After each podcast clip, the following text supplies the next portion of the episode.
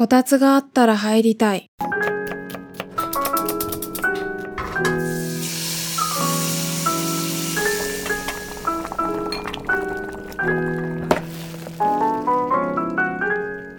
この番組は惑星科学を専攻する大学生春名誠が日常をありのままに語りその成長を記録するポッドキャストで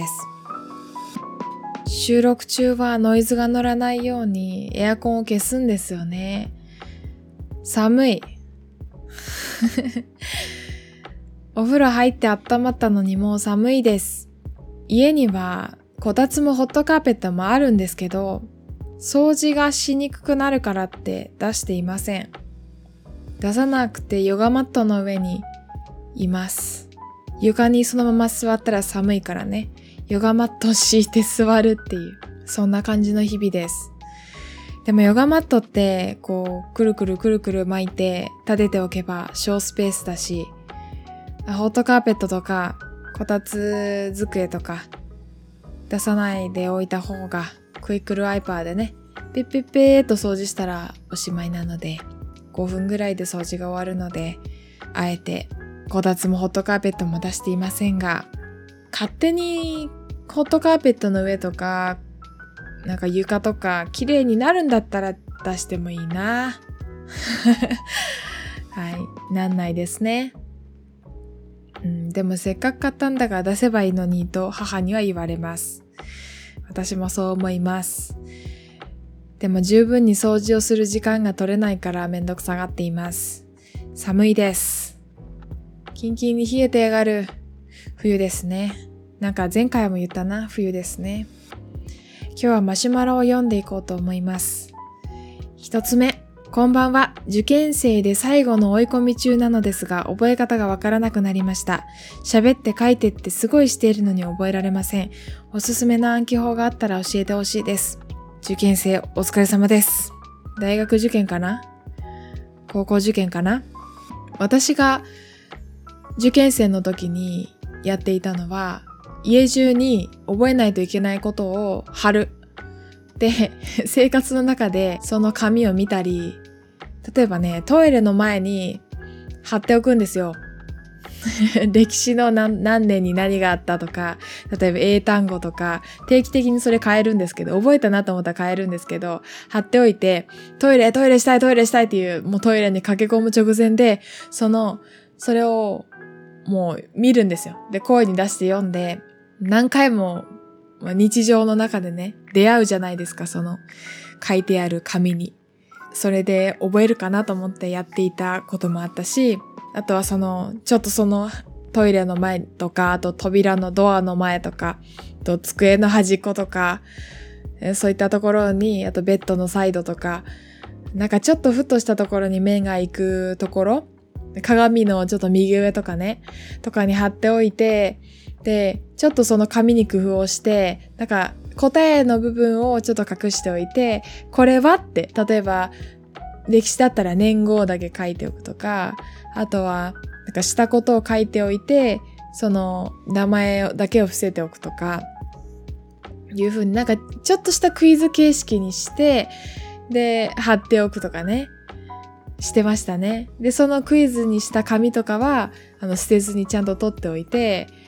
例えば、なんかルーズリーフとかに貼って、あの、ルーズリーフに貼ってファイルにまとめておいたら、それを暇な時とかに見返したら、小テスト集みたいなできるかなとかね。そういうのをまめにやってましたね。で、案外そういうのしようと思ったら、自分で問題を考えたりするわけじゃないですか。だからね、その問題を作ってる間に覚えちゃったりするんですよね。そういう方法もあるし、あと喋って書いてっていうので、喋、喋るのはすごくいいですね。五感を使ってますね。喋って書いてっていうのすごくいいですね。目で見て、口で発して、自分の声を聞いて、手を動かして覚えてるかすごいいいですね。うん、そうですね。こう机の上だけじゃなくて、場所とか、あとは、電車の中は英単語やるとか、家に帰ってきて、あの、寝る前は、まあ、英単語じゃなくても、あの、歴史をやるとか、その場所、場所でその記憶を定着させるっていうのもいいと思うし、あとは、なんか東大首席で卒業した弁護士の方かな女性の方が書いた7回読んだら全部覚えるみたいな本を昔読んだことがあって、で、えっ、ー、と、センター試験の地理は、河合塾の参考書を7回読んで、9割、ん？持った。8割5分ぐらい 点数取りましたね。もともと50点ぐらいしか取れなかったのが、河合塾の参考書を7回読んで、直前で持っていきましたね。点数を8割まで。とか言いつつも、私別になんかすごい賢かったわけでもないから、うん、全然こう記憶力がいいわけでもないし、私本当にすぐ忘れるんですよね。最近バイト中とかもよく思うんですけど、なんかの仕事中に別のタスクが飛び込んできたら、そのやってたタスク全部忘れるっていうね。全部中途半端にして新しいこと取り掛かってる時あるんですよね。ボケてんのかなって思いながらいますけど。まあその記憶力はまあ別の問題。ちゃんと一つ一つタスクを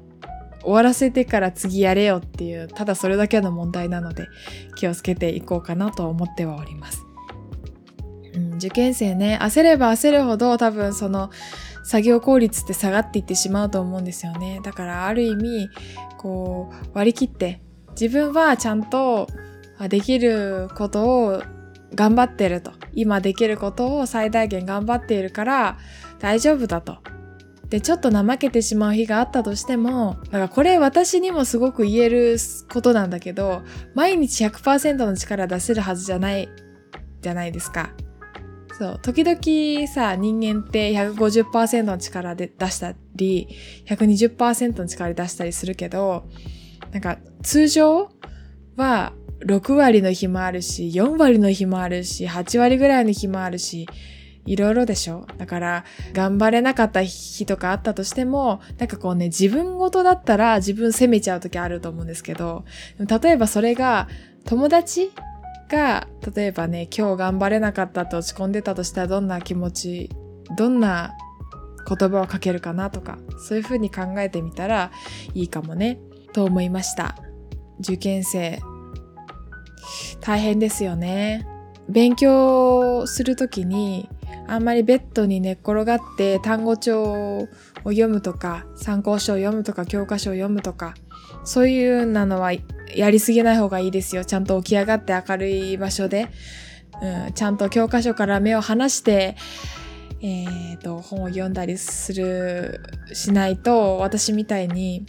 受験終わったら視力ガタッと落ちたとか、そういうことになりかねないので、視力ってね、大事なのでね、目は大事にしてほしいなと思います。あと何かな最後の追い込み中っていう話でしたけど、多分センター試験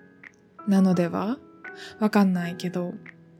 だって中学、えっ、ー、とね、高校受験だったらもうちょっと遅いもんね。大学受験の方がピークが早いから、多分大学受験だと思うんです。で、大学受験、うん、そうだね。もっと病む時が来ると思います。今が全然最後じゃないと思います。だから、私、そうだな、センター、まあでもそうか、センター試験1月すぐだもんな、入って。まあでもね、今ぐらいか、センター終わってすぐぐらいにもっと病む時が来るかもしれない。私、一人で自分の部屋で勉強できなくなっちゃって、なんかなんかこう多分ストレスで、受験のストレスで、こう一人で部屋では全然集中できなくなっちゃって、見かねた母がリビングで勉強しなっつって、ママのいる前で見ててあげるから勉強しなっつって夜中まで起きててくれたりね、しましたね。やっぱ生かされてるな、私って。いろんな人の助けがあって、ここまでこの、ここまでというか、こんな幸せな生き方をさせてもらってますね。なんだろう、こう自分が大変大変になってくると、周りが自分に何をしてくれたかっていうのをついつい忘れちゃったりとか、自分ばっかり大変だなって思ったりとか、あと周りがみんな敵に見えたりとかすると思うんですけど、感謝の心を大事に、一日一善で徳も積んでいったらいいと思うし、あとは友達、一緒に頑張ってる友達を適当どうか思わないで、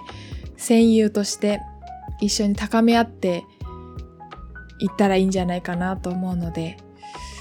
うん、なんかすごい話それましたね。暗記法ですよね。うん、まあ、とりあえずその、たくさん、家のたくさんの場所に紙を貼って、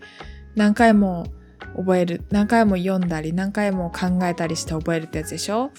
あとは、なんかごちゃごちゃしている事柄があったら自分でちょっとノートに整理してみるとか、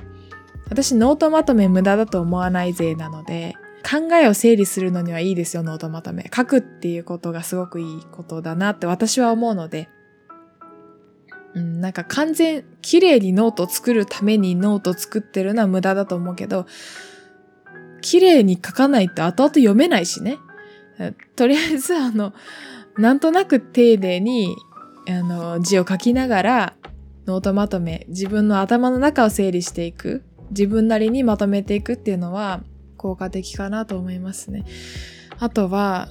もうそんな段階ではないとは思うけども、最後の追い込み中だから、うん、アウトプットですよね。ひたすらアウトプット。自分の中にインプットするというよりかはアウ、トプットしながら覚えるっていうのがすごく大事で、アウプアウトプットしながらインプットもできるじゃないですか。うん、例えば、英単語をやってても、あの、なん、な、なんか、例えば、 escape が逃げる。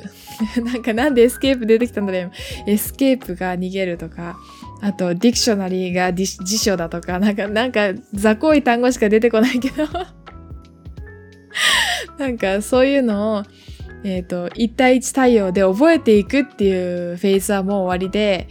片方を隠して、これはなんとかでなんとかでなんとかでなんとかでっていうふうにアウトプットを続けて重ねていかないと、やっぱり使えるようにはなんないんですよね、知識って。だからアウトプット重視の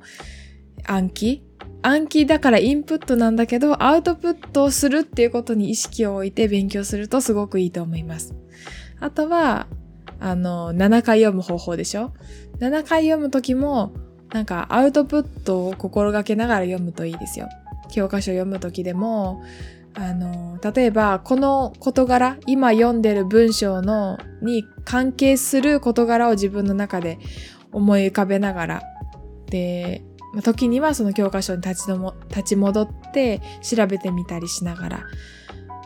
うん、勉強するといいかなと思います。インタラクティブにというかね、そう、インプットとアウトプットをこうインタラクティブに変えながら